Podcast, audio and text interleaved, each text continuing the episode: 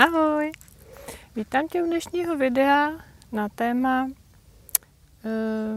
mýtu o dětech. Chtěla bych tu s tebou pozdílet dva mýty, které vnímám jako takové největší a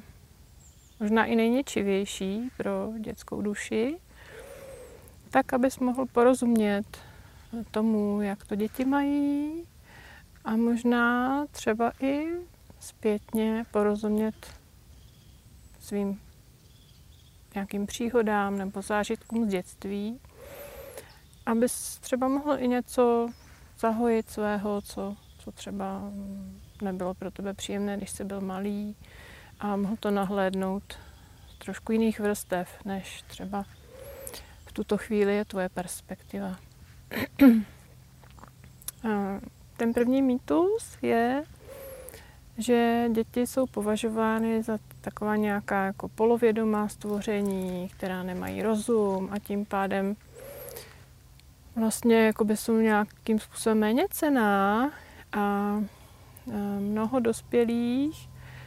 má pocit nějaké jako převahy toho, že ty děti vlastně jako nerozumí světu a proto s nima můžeme zacházet jako s nesvéprávnými nebo jako s nějakými bytostmi, které ještě jaksi nemají dostatečnou kapacitu třeba něčemu porozumět, něco pochopit a zacházíme s nimi často i mechanicky.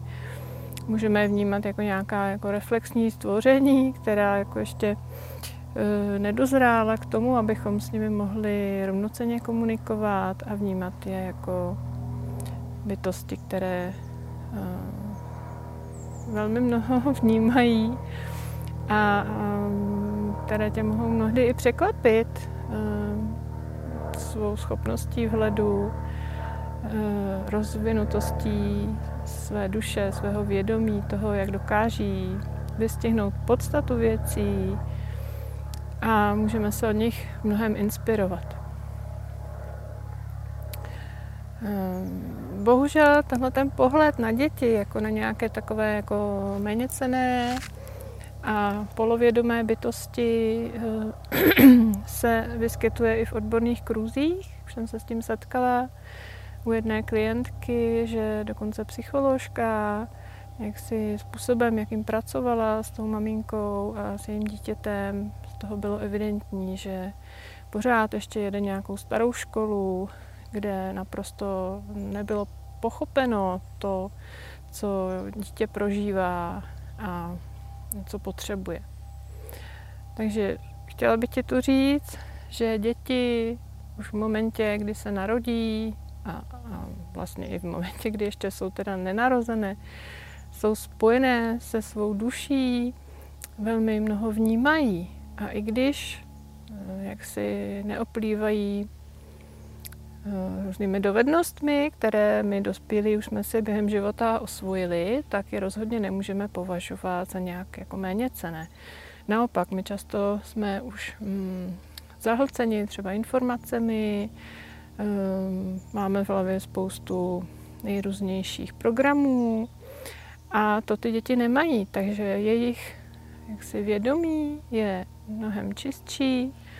a jsou schopny vnímat věci takové, jaké jsou, bez nějakých mentálních vsuvek nebo, nebo úprav. Takže e, můžu ti to ukázat na jednom příkladu, jak děti skutečně vědomě se rozvíjejí, že to, že třeba se učí, nají, učí chodit, učí se mluvit, učí se ovládat e, svoje tělo, takže to není nějaký jako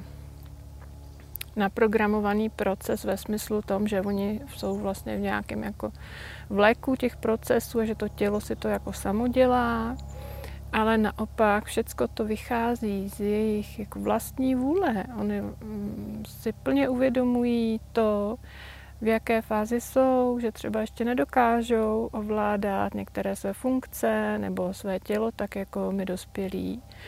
A právě ta jejich jaksi, touha a vůle se ty věci naučit, tak eh, to je to, co je žene vpřed, to je to, co jim vlastně dává tu sílu a to, co tvoří to, že oni skutečně se to naučí. před mnoha lety, když bylo mému synovi uh, asi tři měsíce, tak jeho starší sestřička už byla dvouletá.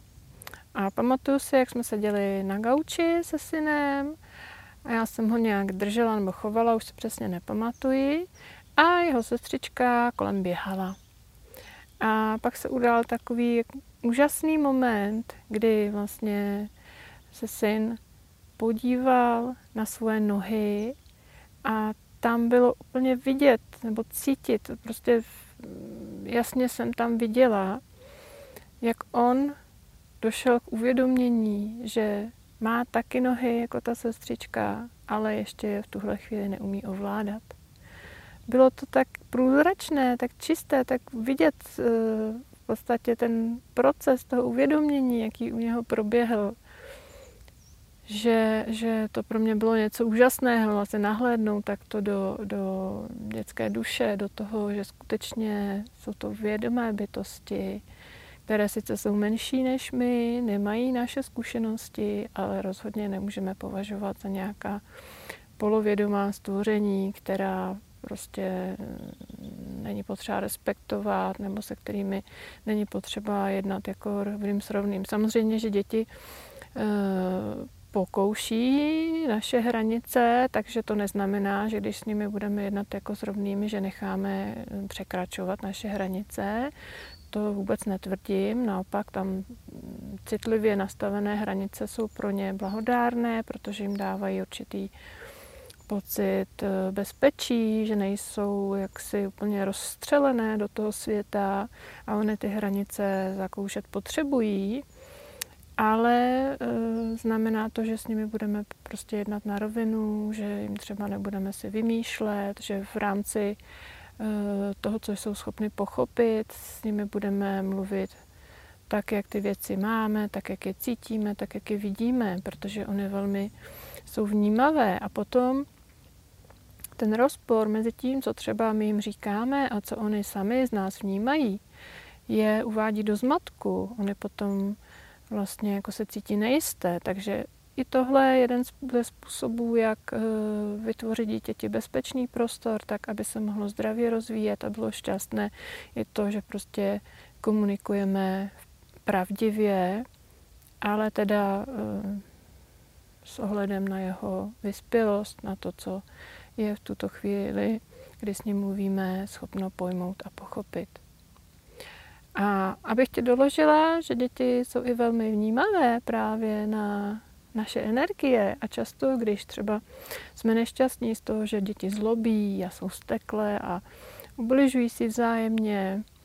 tak si říkáme, že třeba jako co je v nich jako špatného a přitom mnohdy oni pouze přebírají naše energie a potom je nějakým způsobem ventilují. Stala se taková příhoda, že jsem šla na návštěvu k jedním lidem a tam na zahradě běhaly tři holčičky, asi tak nějak zhruba podobného věku, v malých rozdílech, ročních dvouletých, v předškolním, v předškolním věku byly.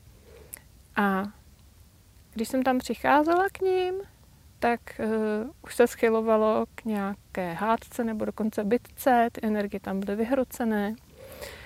A já jsem k ním přišla a s takovou hezkou, radostnou a plnou energií jsem jim řekla, ahoj holky. A v momentě, to bylo úplně až jako kouzelný moment, eh, se ta energie úplně změnila. Ty holčičky roztály, otevřely se, konflikt byl najednou úplně prostě pryč a veselé radostně mi povídali, jak se tam hrají a co všechno dělají. Takže mnohdy spoustu toho třeba i tvoříme sami jako rodiče. Samozřejmě taky jsem rodič, takže vím, jak je to někdy frustrující, náročné a těžké s těmi dětmi a že velmi často už potom jako sklouzáváme k určitým jako vzorcům, jak je vnímáme, jak s nimi zacházíme a je někdy velmi těžké z toho vystoupit, ale velmi se to vyplatí vytvořit si prostě nějakou příležitost, načerpat síly vyladit se do hezkých energií, protože se nám to mnohonásobně vrátí. Nejen v našem životním pocitu, ale i v tom, jak děti nás budou vnímat, jak budou prožívat ten život a jakým způsobem prostě budeme vzájemně interagovat. Tak, to je ten jeden mýtus, který jsem tu chtěla trošku jako nastínit, proto abychom k dětem přistupovali jako, jako k vědomým bytostem, které sami řídí svůj život v rámci jejich možností a jejich zralosti. A nemysleli jsme, abychom si nemysleli, že to jsou nějaká jaksi méně vyspělá stvoření. No a ten druhý mýtus, který vnímám, že je eh, o dětech, je to, že si myslíme, nebo bychom rádi, aby děti byly asexuální. My dospělí máme pocit, že sexualita je vyhrazena jenom jaksi jako dospělým a zralým jedincům, že to, co třeba děti cítí eh, mladší, takže to třeba může být jako vnímáno, no je to jako nevhodné nebo nepatřičné, že se to vlastně nemá dít. Tak tě chci ubezpečit, že mm, sexualitu v podstatě jako ty děti objevují už jako malé, že je to přirozené a je to v pořádku, že to zkoumání třeba jak vlastních genitálí, toho, co třeba s nimi dělá, když se tam hladí, nebo, nebo prostě nějaká různá jiná zkoumání, třeba i mezi kluky a holčičkami, že to je prostě naprosto v pořádku, protože není možno si myslet, že nějaká naše část těla je horší než jiná, že pohlaví je nějak jako špatné nebo špatnější než třeba ruka. To všechno jsou ještě pořád nánosy z minulosti. Mnoho toho je z nejrůznějších církevních programů, kdy eh, sexualita byla potlačovaná a byla mm, vnímána nebo bylo na ní pohlíženo tak, aby eh, lidi byli okleštěni o tuhle tu radost ze života a, eh, a o tuhle tu vlastně jako možnost prožívat eh, sami sebe s tímhle tím způsobem a dělo se to z jasného záměru, protože sexualita je mocným zdrojem síly. Kdo je, kdo je jaksi spojen se, sám se sebou, kdo mm, prožívá naplňující sexualitu, tak ten sílí. A to moci páni minulosti eh, věděli a taky to nechtěli, že? Oni chtěli, aby z lidí byly poslušné ovečky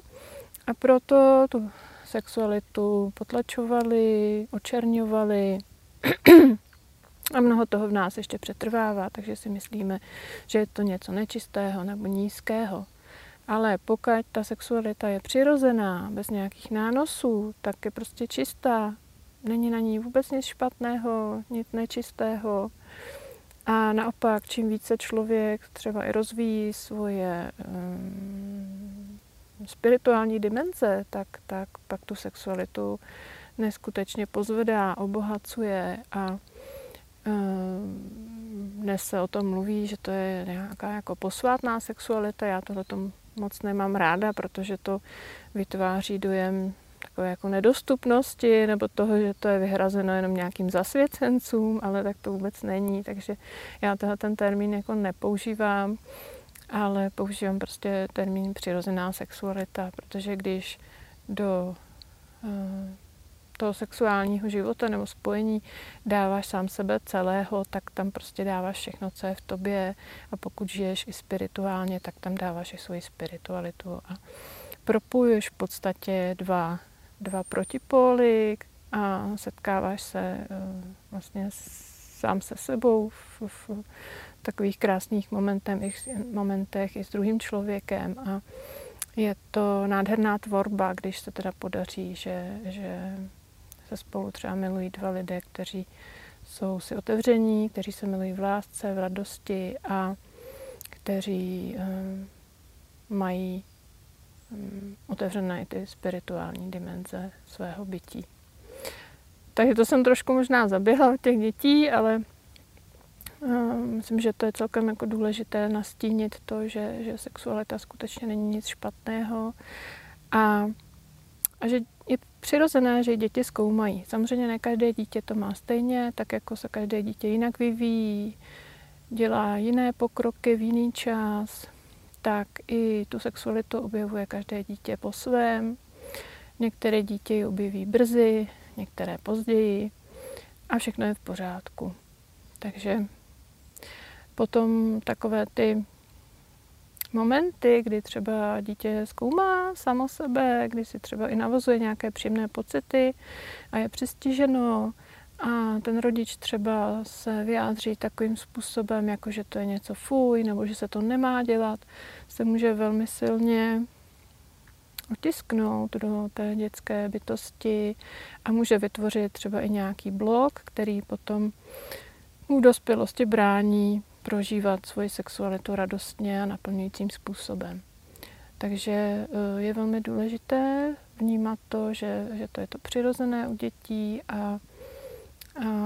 případně jenom třeba upozornit, že některé věci třeba je lépe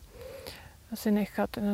do nějakého soukromého prostoru, pokud bys vnímal, že třeba to místo, kde, kde to dítě zkoumá svoji sexualitu, není úplně tomu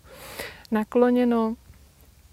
Takže vše se dá udělat eh, s citem, s taktem a s respektem eh, k dětské duši. Jo. Takže skutečně eh, děti jsou sexuální stvoření tak jako dospělí. Mnohdy i cítí ten rozdíl, kdy, kdy ta chvíle prostě má tuhle tu energii a vnímají to. Takže je potřeba to prostě brát jako přirozenou součást života. Jo. Tak jo, takže eh, doufám, že jsem ti trošku nastínila tady hm, nějaké nové obzory, které tě třeba mohou obohatit v tom, jak vnímáš děti, jak třeba můžeš trošku změnit svůj přístup k vlastním dětem, nebo třeba pokud jsi prarodič, tak k vnoučatům. A vnímám, že skutečně to pochopení dětské bytosti, toho, jak to ty děti mají, je úplně to nejzásadnější v tom, abychom mohli uh, naše vztahy zlepšovat, abychom mohli zlepšovat podmínky pro děti, aby z nich vyrůstaly zdravé, silné a sebevědomé bytosti, které budou spojeny sami se sebou, se svou duší, se svým srdcem, budou vědět, kdo jsou, proč přišli a co tady chtějí tvořit. A to je velmi důležité pro tenhle svět, který potřebuje v mnoha ohledech uzdravovat. Takže přeju vám, ať se vám daří na vaší cestě a pokud máte děti nebo se setkáváte s nimi, tak ať se vám daří podporovat v nich to přirozené, co v nich je.